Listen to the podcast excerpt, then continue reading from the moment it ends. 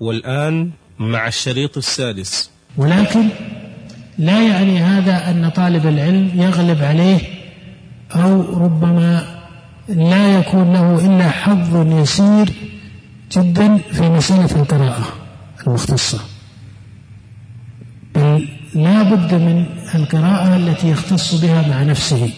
وإذا قرأ مع نفسه الكتب التي كتبها المحققون كما سبق الإشارة لها لا بأس أن يراجع، بل الأولى أن يراجع فيما يشكل عليه من بعض المسائل أهل العلم الذين يجالسهم أو يلقاهم في عصره.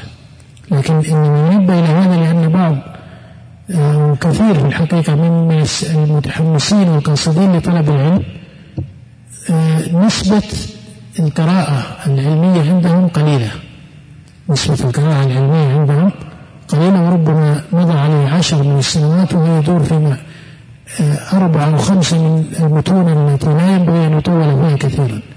لكن إذا سبق به الزمان وتأخر به الزمان لا تجد أنه استقرأ كتبا كثيرة من الكتب الأصول في أبوابها. فأنا أؤكد كثيرا على أن طالب العلم ينبغي أن يقرأ في كتب العلماء المحققين ويكثر من ذلك ويراجع أهل العلم فيما يشكل عليه. نعم. والثالثة الاقتداء بمن أخذ عنه والتأدب بأدبه، كما علمت من اقتداء الصحابة بالنبي صلى الله عليه وآله وسلم. نعم، الاقتداء بمن أخذ عنه والتأدب بأدبه، وهذا كلام في الجملة صحيح، لكنه ينبغي أن يكون الاقتداء والتأدب بأدب هذا العالم الذي جالسه ينبغي أن يكون باقتصاد، ينبغي أن يكون باقتصاد أو باعتدال حتى لا يقع، لأن في الغالب نفس الطالب مع شيخه تميل إلى التعظيم والإجلال، لأنه ما قصد هذا العالم إلا لي أو هذا المتكلم في العلم إلا لكونه قد مالت نفسه إليه أو مال نظره إليه من جهة مداركه العلمية وتحصيله العلمي. فتوقير الشيوخ ومن يؤخذ عنه هذا صحيح، توقير الشيوخ ومن يؤخذ عنه هذا صحيح، والتأدب مع العلماء هذا منهج رشيد، لكن نقول ينبغي أن يكون باعتدال أي باقتصاد حتى لا يتعصب لعالم على غيره. ولهذا ربما يكون هذا التعصب موجبا لإسقاط حق غيره من العلماء الذين يكافئونه في العلم.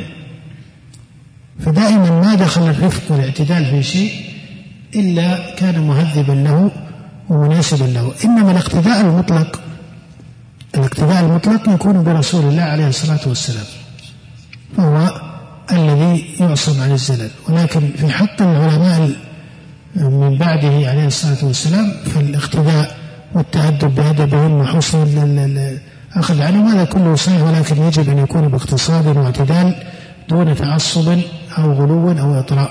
نعم، لأن الشارع الرسول عليه الصلاة والسلام كما تعرفون نهى أصحابه والأمة عن إطرائه، فمن باب أولى الزيادة في حق غيره، فمن باب أولى الزيادة في حق غيره. نعم. المقدمة التي بعدها، المقدمة الثالثة عشرة: كل أصل علمي يتخذ إماما في العمل فلا يخلو إما أن يجري به العمل على مجال العادات في مثله بحيث لا ينخرم منه ركن ولا شرط أو لا، فإن جرى فذلك الأصل صحيح وإلا فلا. وبيانه, وبيانه أن العلم المطلوب إنما يراد بالفرض لتقع الأعمال في الوجود على فقههم من غير تخلف، كانت الأعمال قلبية أو لسانية أو من أعمال الجوارح. هذا المعنى فيما أرى أنه سبق أن أشار إليه أبو إسحاق لما ذكر أن القطعي تكون فيه خواص، وذكر أن من خواصه ماذا؟ ذكر من خواصه الاضطراد والثبوت في التحقق وأن يكون حاكما. فهكذا الأصول العلمية كما سماها سابقا، لكنه ميز هذا بقاعدة وأراد بعد ذلك أن يذكر بعض التفاصيل تحتها. ذكر أن الأصل العلمي من حقيقته ومن شرطه وماهيته أن يكون ماذا؟ أن يكون مضطردا وأن يكون ثابتا، كما أن العادات تكون جارية وثابتة. فإذا لم يكن ثابتا ولا مضطردا فإن هذا يؤخره عن كونه أصلا قطعيا، وهذا معنى في الجملة صحيح. هذا معنى في الجملة صحيح. فالأصل العلمي الذي يعتبر إماما في العلم أي من حيث التطبيق في العمل لا بد أن يكون مضطردا وأن يكون ثابتا. ثم قال ومثاله في علم الشريعة. قال مثاله في علم الشريعة الذي نحن في تأصيل أصوله أنه قد تبين في أصول الدين امتناع التخلف في خبر الله تعالى وخبر رسوله صلى الله عليه وآله وسلم. نعم هذه معاني عامة نقول إنها معاني مضطردة. فعلى كل حال كل أصل علمي كلي فمن حقيقته أو من شرطه أن يكون مضطردا وأن يكون ثابتا. وهذا المعنى في الجملة كأنه ليس بجديد الذكر في كلامه ولكنه أراد أن يذكر بعض الأمثلة التي قد يناسبها هذا الترتيب وقد يكون بعضها عليه بعض السؤالات والتقييدات فيما يذكره. ثم بعد ذلك ينتقل الشرح بعد هذه المقدمات إلى تفصيل مادة هذا الكتاب فيبتدئ بكتاب الأحكام.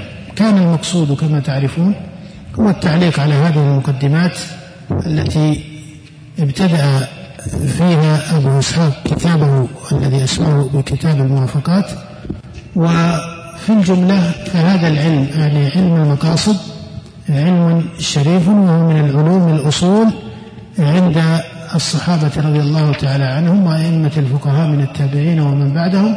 وإن كان هذا العلم لم يكثر التصنيف فيه والتسمية لمراتبه وقواعده وتفصيل ذلك، ولهذا يعد ما كتبه أبو إسحاق يعد من الكتب المحكمة العلمية المحققة. ولكن التحقيق والإحكام الذي يضاف إلى المجتهدين لا يمنع ورود التقييد على كلامهم ولا يمنع ورود التتميم على كلامهم ولا يمنع ورود السؤال على كلامهم، بل هذا من حسن التحقيق لكلامهم والفهم لكلامهم والأخذ بكلامهم. وفي الجملة فينبغي لطالب العلم أن يجعل مثل هذا الكتاب مقدمة له في فقه المقاصد. وأما فقه المقاصد من حيث هو فيحتاج إلى كثرة النظر في كتب السلف الصالح، فإن صدر هذه الأمة من الصحابة والتابعين وتابعيهم وكبار أئمة المسلمين من الفقهاء والمحدثين طريقتهم في العلم هي الطريقة الفاضلة من حيث الشريعة، وهي لا شك أنها الأقرب إلى حقائق دليل الكتاب والسنة. وأما بعدهم فإن العلم كثر والاختلاف كثر، فينبغي لطالب العلم ألا يسقط النظر في كتب المتأخرين فإن فيها علم كثير، ولكن ينبغي أن يكون له أصول محكمة في الأدلة والقواعد والنتائج في المسائل العلمية وفي المسائل العملية في الإقبال على ما أثر عن السالفين من صدر هذه الأمة وأئمتها من أئمة السلف الصالح عليهم رحمة الله.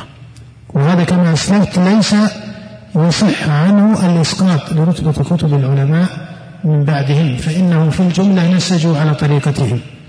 إذا نظرت فيما كتبه المتأخرون من الفقهاء في كتب الفقه ونحو ذلك فإنهم نسجوا على طريقتهم وإن كانوا دون ما كان عليه السالفون من الأئمة. ولكن العناية بكتب السلف وفقهم بمعنى واسع وبمعنى مناسب وبمعنى عاقل حكيم في سعة النظر في كلام السالفين من الأئمة وحسن الاستقراء لفقههم وعلمهم، هذا لا بد لطالب العلم أن يعنى به وينظر فيما كتبه المتأخرون في شتى أبواب العلم، فإنهم كتبوا علما محققا ولخصوا علما محققا كهذا الكتاب الذي كتبه أبو إسحاق، فإنه تلخيص لكثير مما كان عليه السلف وأئمة الفقه والحديث في أبواب التطبيق والتخريج على قواعد الشريعة ومقاصدها.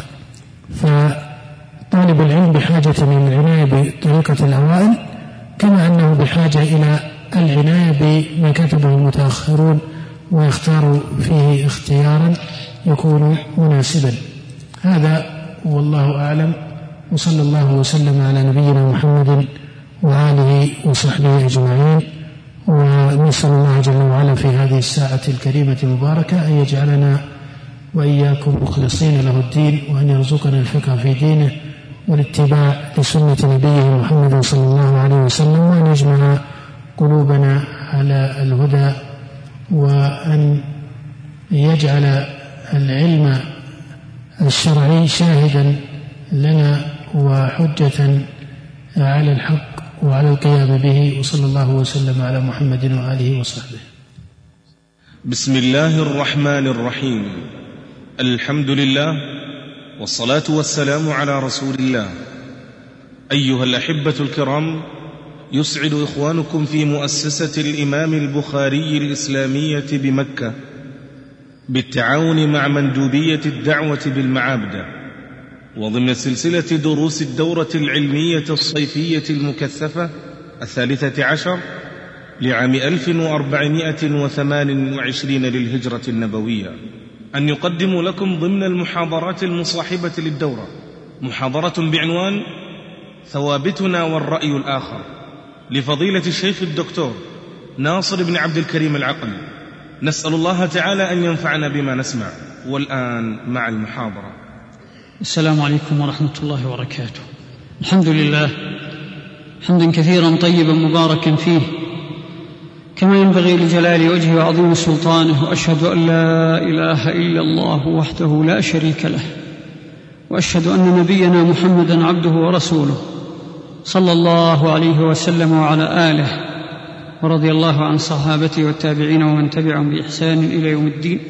وبعد، بعون الله وتوفيقه نبدأ في هذا الموضوع المهم، وهذا أيضا اختيار مشكور للأخوة القائمين على هذه الدورة المباركة، لا سيما في هذا الوقت الذي تتعرض فيه الأمة في دينها، في عقيدتها، وفي مصدر عزها، وفي جماعتها تتعرض له الأمة في أعز ما تملك، وفي أخلاقها، وفي كل أسباب قوتها وهيبتها تتعرض هذه الأمة هذه الأمة المسلمة في هذا العصر لجميع أصناف الغزو الغاشم عبر وسائل الشر التي استفحلت في هذا العصر وملأت الدنيا برا وبحرا وجوا بأسباب, بأسباب ووسائل الفساد: فساد العقيدة، وفساد الأخلاق، فساد القيم، عبر وسائل الإعلام وغيرها، وإن كانت وسائل الإعلام هي التي تولت كبرها، وهي مطية الشيطان وحمار الدجال، حيث كانت لها نكاية شديدة ومؤلمة على هذه الأمة. لكن ومع ذلك في خضم هذه النوازل والكوارث على الأمة، فإن الله عز وجل تكفل بحفظ هذا الدين، وتكفل ببقاء طائفة على الحق لا يضرهم من خذلهم ولا من عاداهم إلى أن تقوم الساعة. وما تأزمت الأمور إلا لتنفرج بإذن الله، لأن الله وعد مع العسر يسرين ومع الصبر الفرج. وكلما ازدادت الخطوب يجب أن يزداد الفأل، لكن بشرط: كلما ازدادت الخطوب ولهمت الفتن يجب أن يزداد الفأل عند المسلم، لأن الخطوب فيها التمحيص وفيها الابتلاء وفيها الصراع بين الحق والباطل.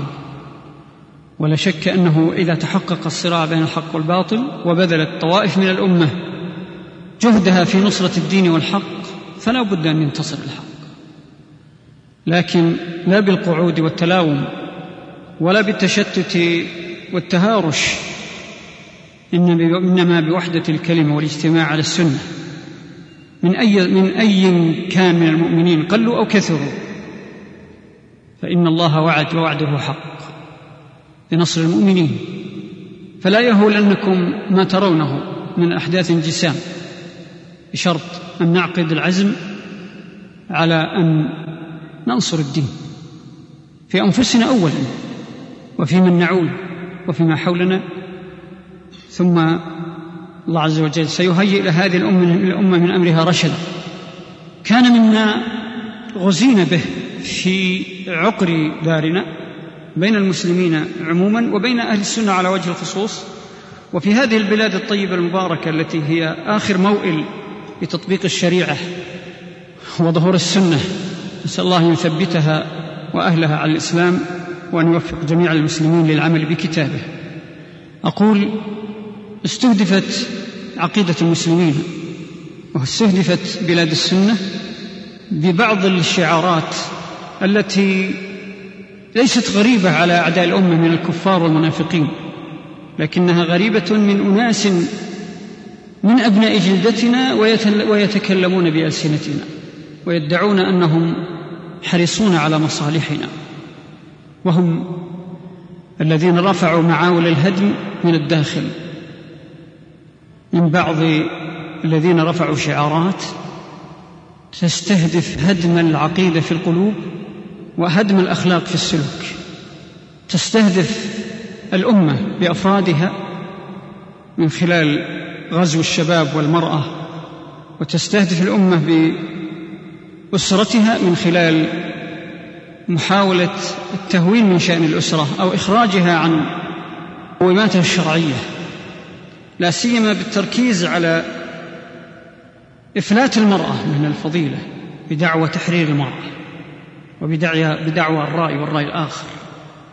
ولعلي أقف وقفة مختصرة على موضوع المرأة قبل البدء بالحديث عن أصول المحاضرة، لسبب هو أن قضية المرأة غالبا هي مفتاح تفكيك أي مجتمع مسلم، والسعيد من وعظ بغيره.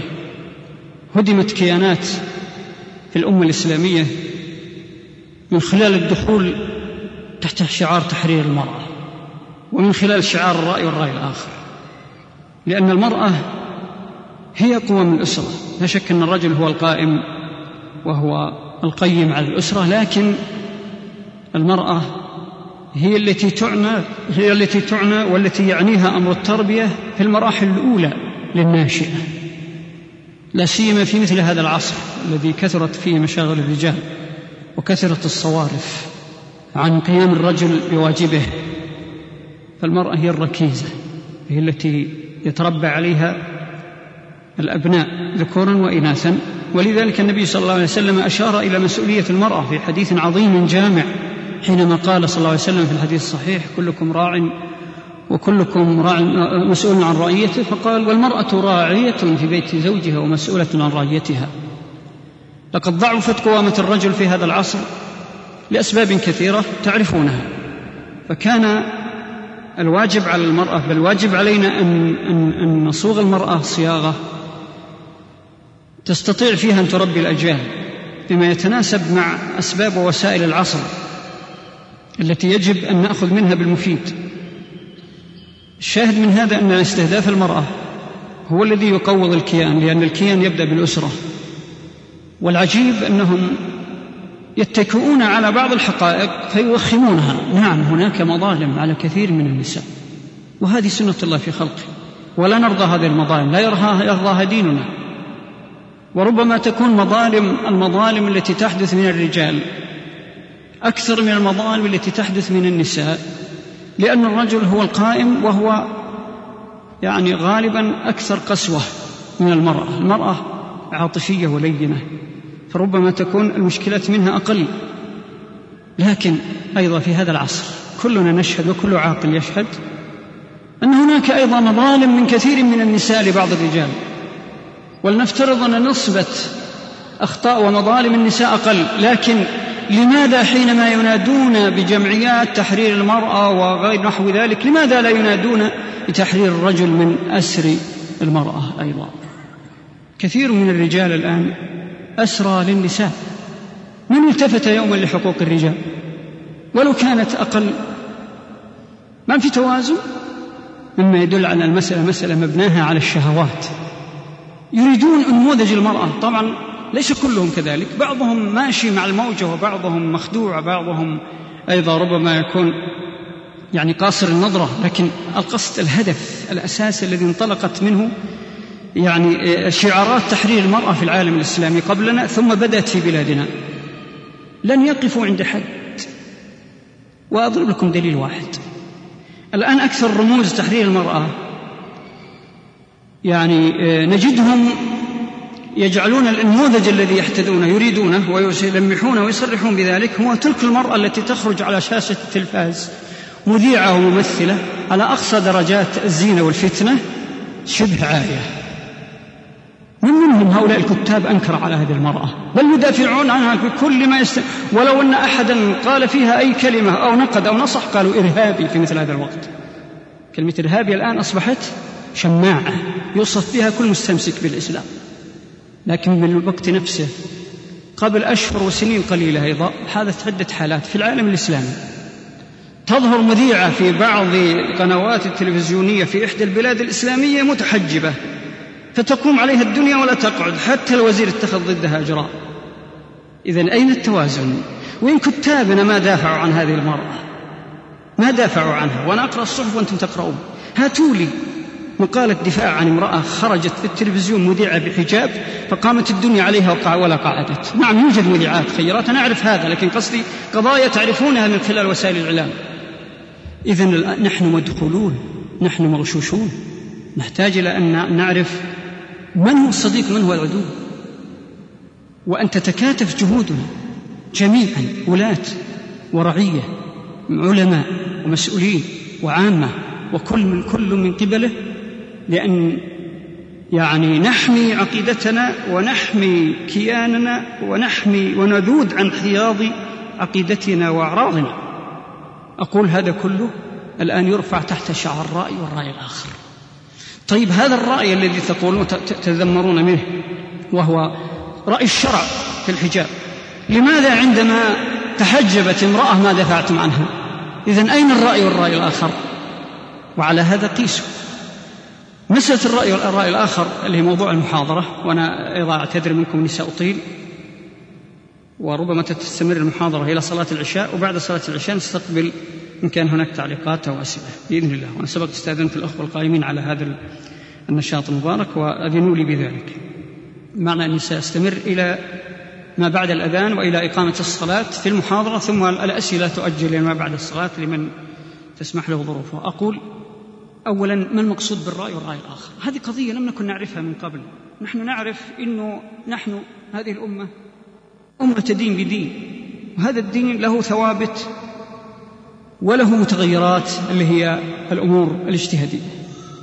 هذه الثوابت تتمثل بالعقيدة وتتمثل بأصول الحر...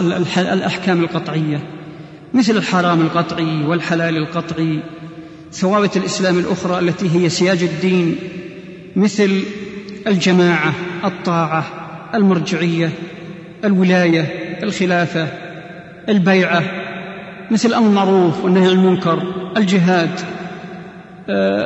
مسائل أخرى الغيبية الأخرى مثل الشفاعة، الرؤية، ما يتعلق بأعدى أركان الإيمان وأركان الإسلام بكل ما ثبت قطعا، سواء من أمور الاعتقاد وهي والله الحمد بينة مرسومة معروفة في الكتاب في الكتاب والسنة، وقررها العلماء بشكل بين واضح، ثم الجانب الآخر الجانب الاجتهادي.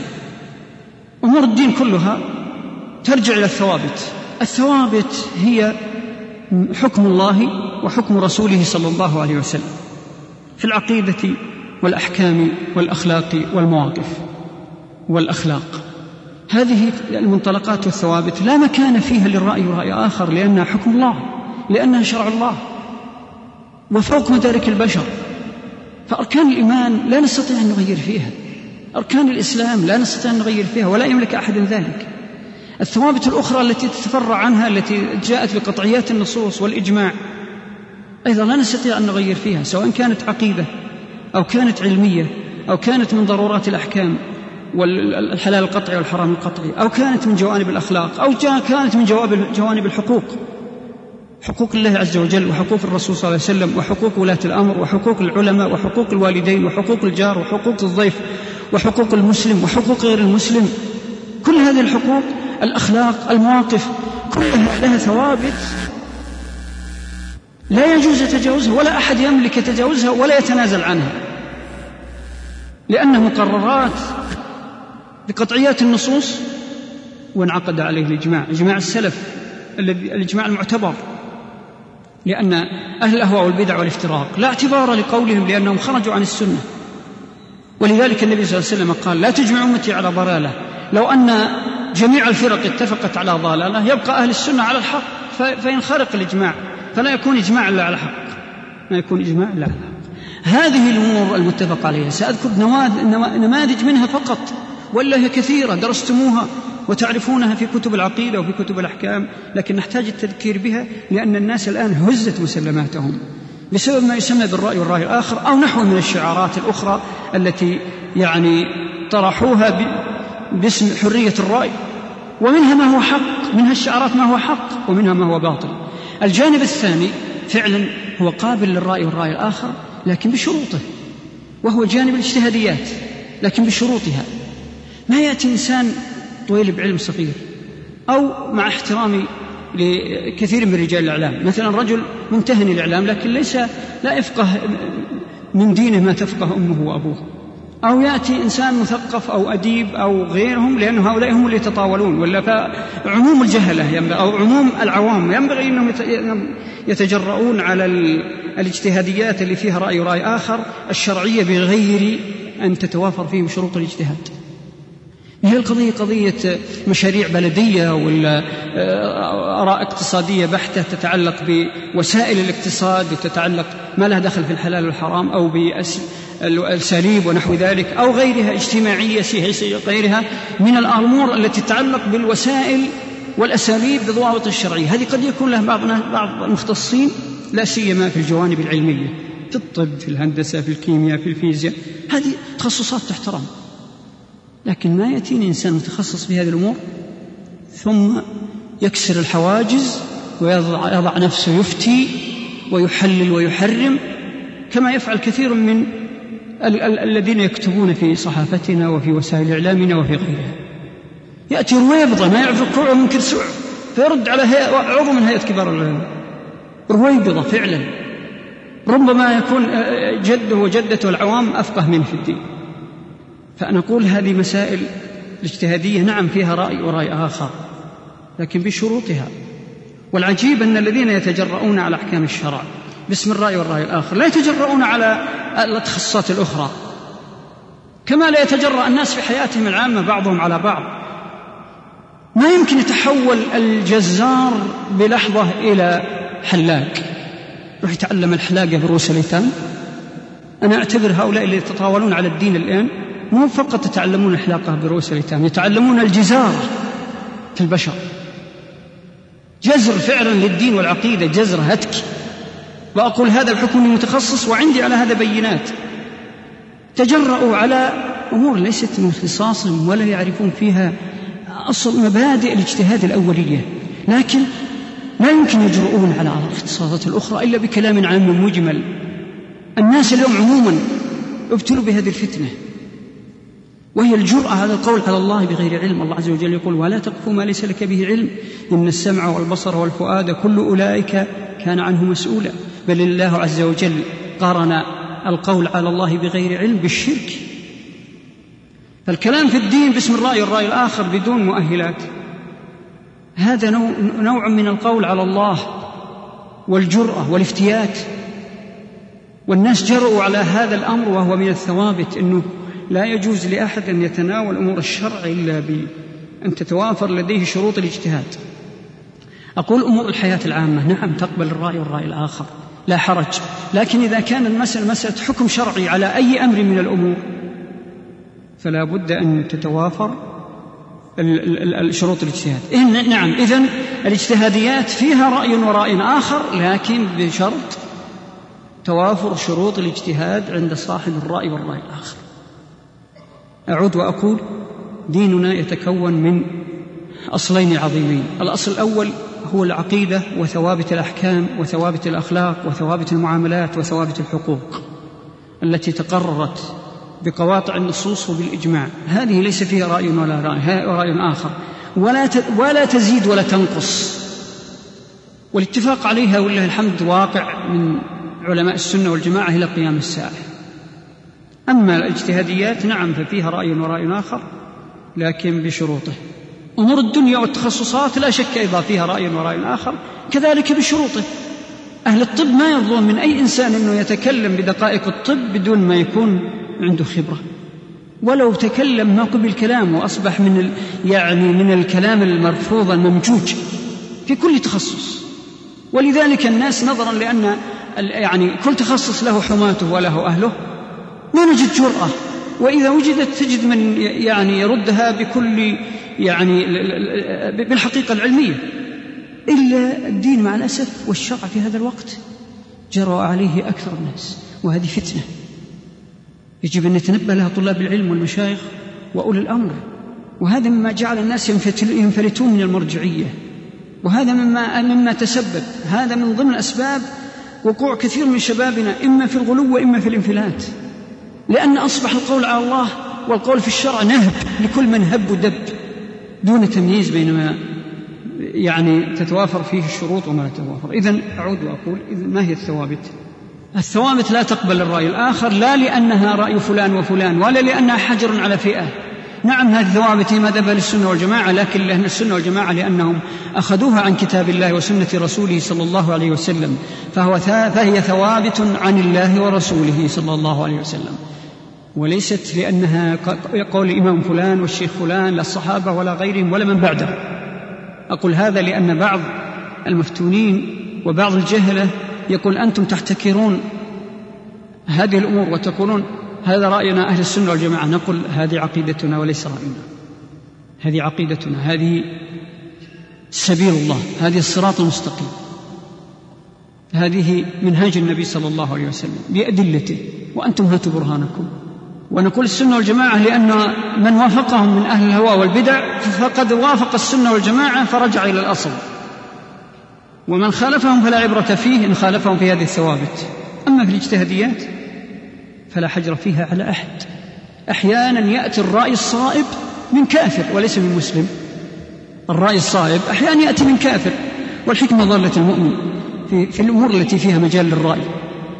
إذن الثوابت هي أركان الدين وصوله وقواعده ومناهجه الاعتقادية والعلمية والعملية، في العقيدة وثوابت الأحكام، وفي الأخلاق والتعامل، وفي المواقف والمصالح الكبرى للأمة، المصالح الكبرى للأمة. وهذه المسألة يجي يغفل عنها كثيرون ممن الآن ربما يكون انتهكوا الحقوق العامة للأمة، مثل حقوق الأمن، مثل حقوق الطاعة، مثل حقوق البيع، مثل حقوق الجماعة والمرجعية، انتهكوها أحيانا باسم الدين جهلا منهم بأنها من ثوابت الدين، وهي من الثوابت الكبرى والتي بحاجة، والتي الأمة بحاجة إلى تربيتها عليها في هذا العصر الذي كثرت فيه الأهواء والبدع والافتراق والتوجهات والتيارات ما بين غلو مهلك وما بين تفريط أيضا مهلك.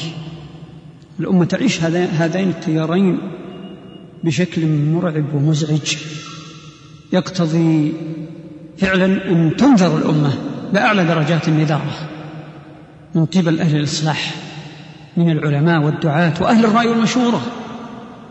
اليوم الأمة بحاجة إلى كل من يجمع شملها ومن يسدد أمرها ومن يقوم مسيرتها في الأمور الشرعية من أهل الاختصاص، وحتى في أمور دنياها من أهل الرأي والمشورة، وإن لم يكونوا من العلماء والدعاة في حدود الضوابط الشرعية. الأمة بحاجة إلى أن جمع الشمل الآن. هذه الثوابت لها خصائص ثم أذكرها فيما بعد، لأن خصائصها تبين وجه لماذا أذكر بعض مفردات الثوابت كنماذج. ثوابت الأمة التي ذكرت يعني الإشارة إليها: أركان الدين، أصوله، قواعده، مناهجه الاعتقادية والعلمية والعملية، المواقف، الحقوق، المصالح الأمة الكبرى، المصالح الكبرى للأمة، ودرء المفاسد الكبرى. كل هذه من الثوابت قررها الشرع بقطعيات النصوص وبالإجماع. هذه الثوابت تتميز بخصائص وسمات. أولها كونها ربانية من الله عز وجل وشرعها رسوله صلى الله عليه وسلم، لئلا يأتي ويقول أنتم تحجرون الناس على رأيكم، أنتم فئة تتعالون على الناس، أنتم أهل السنة والجماعة عندكم تعالي وغرور وإلغاء للرأي الآخر، أنتم عندكم عندكم يعني نوع من ال ال ال ال ال ال ما يسمى بالحجر على على الآخرين إلى آخر. كل هذا جاء بتوهم أن هذه القطعيات صنعها رجال يدافعون عنها لأنها رأيهم، هذا وهم. نعم يوجد من أهل السنة، من شبابهم، من دعاتهم، من أفرادهم، من علمائهم من قد يخطئ ويتجاوز، صحيح يوجد منهم من يظلم، منهم من يقسو على الخلق، منهم من يتعالى، لكن هذا هذا خطأ فردي. دين الله لا يتعالى على الخلق، دين الله رحمة، دين الله شفقة. فنحن نتكلم عن دين الله.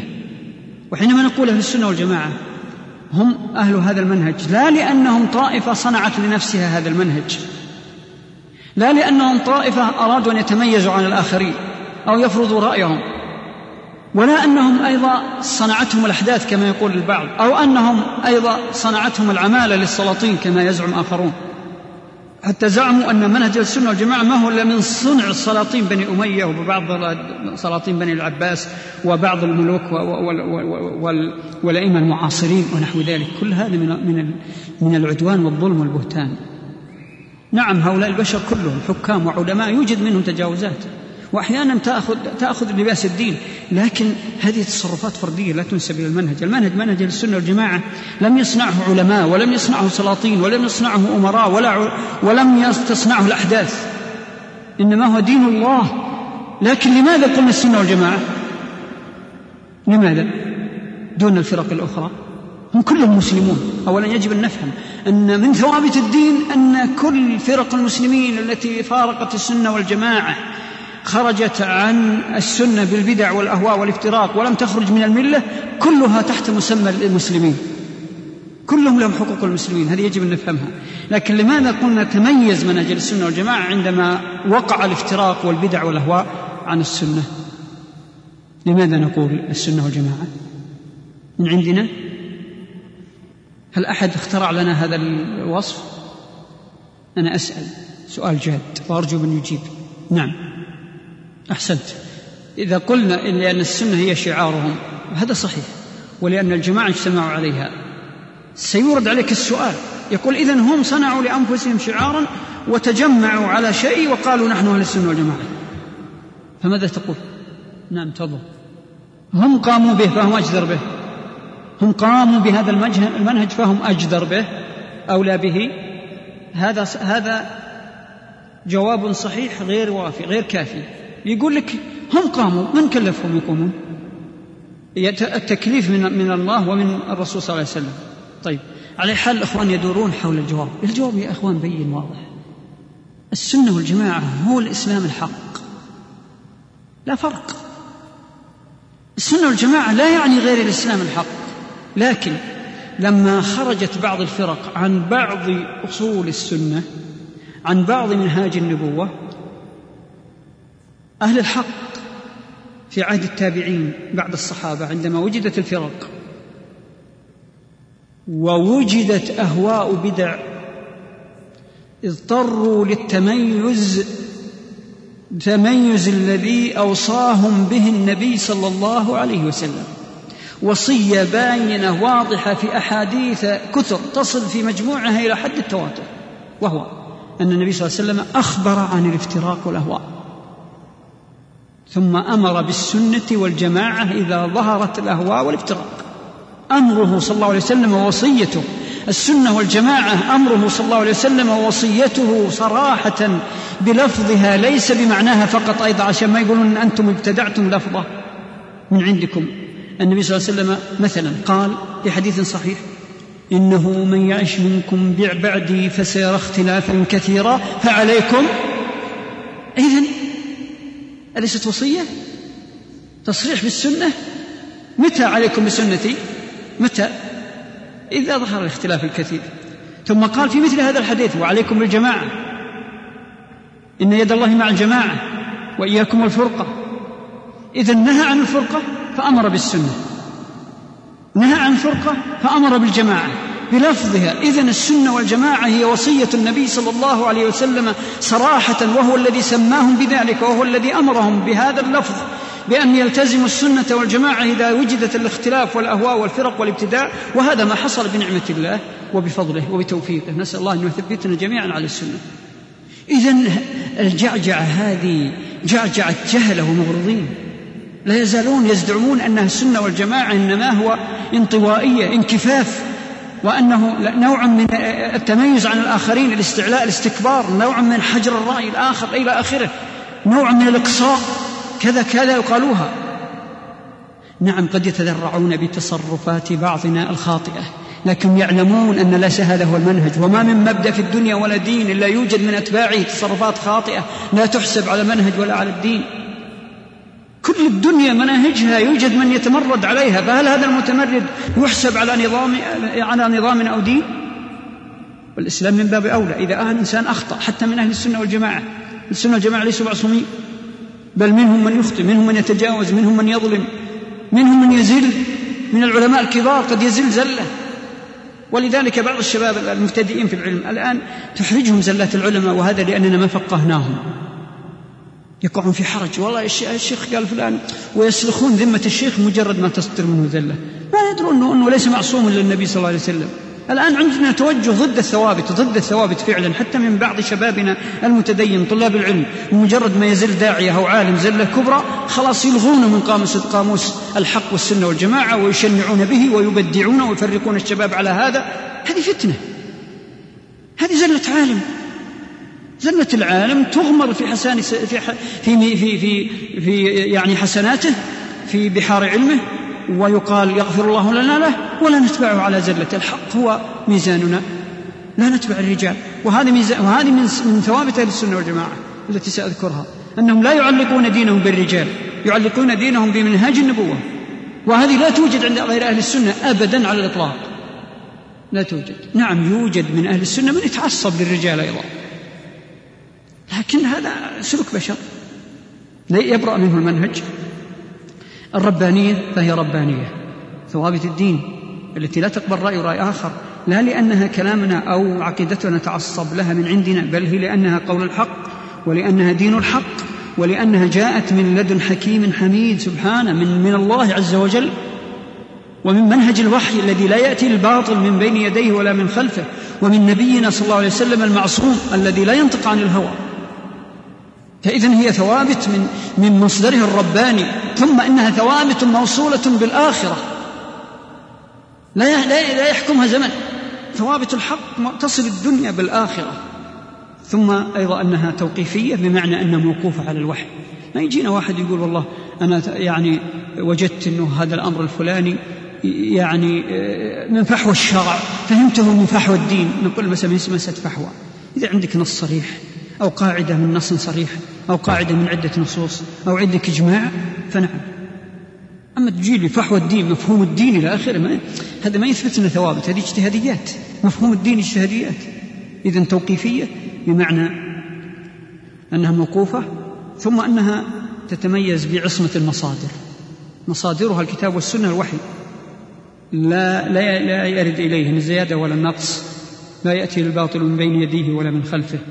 ثم أنها تتميز بالثبات، ثبات من حيث هي حقائق، ثباتها في الزمان، ثباتها بمعنى الصلاحية لكل زمان ومكان، ثباتها بمعنى أنها لا يمكن أن يعني تزيد أو تنقص، وإن فعل الناس أو بعض الناس يبقى طائفة على هذه الثوابت. أصلها ثابت وفرعها في السماء، لأن تنشأ عن لا إله إلا الله، عن الكلمة الطيبة التي أصلها ثابت وفرعها في السماء. هل هذا هذا الأصل هو جميع ثوابت الدين، يتمثل بهذا الأصل، لأن ثوابت الدين تتفرع من شهادة أن لا إله إلا الله وأن محمدا رسول الله. ثم أنها تتميز بالبقاء والحفظ، بمعنى أنها تضمن الله بحفظ، تكفل الله بحفظها وببقائها، نقية واضحة لا يعتريها نقص ولا خلل، تصلح لكل زمان ومكان. النبي صلى الله عليه وسلم يقول تركتكم على البيضاء ليلها كنهارها لا يزيغ عنها إلا هالك. الزيغ قد يوجد، كل من أصابه غبش في عقيدته أو في فكره أو في عواطفه أو شهوات فإنه يزيغ عن الحق. إذا أصر على الباطل يزيغ عن الحق، ويتعمى بصيرته عن الحقيقة ولو كانت مثل الشمس الطالع، مثل الشمس في رابعة النهار. من ابتلي ببدعة أو بهوى فإنه يزيغ عنها القدر ولو, ولو بأمر جزئي، لكن الحق في حقيقته باقي ومحفوظ. النبي صلى الله عليه وسلم يقول تركتكم على البيضاء ليلها كنهارها لا يزيغ عنها إلا هالك. وكذلك معصومة كما هو معلوم، معصومة من كل عوارض النقص والخلل والسهو والضعف ولا يمكن أن تنقد بميزان نقد صحيح. كل من نقد ثوابت الدين فعنده خلل في عقله أو في تصوره أو في عواطفه أو في شهوته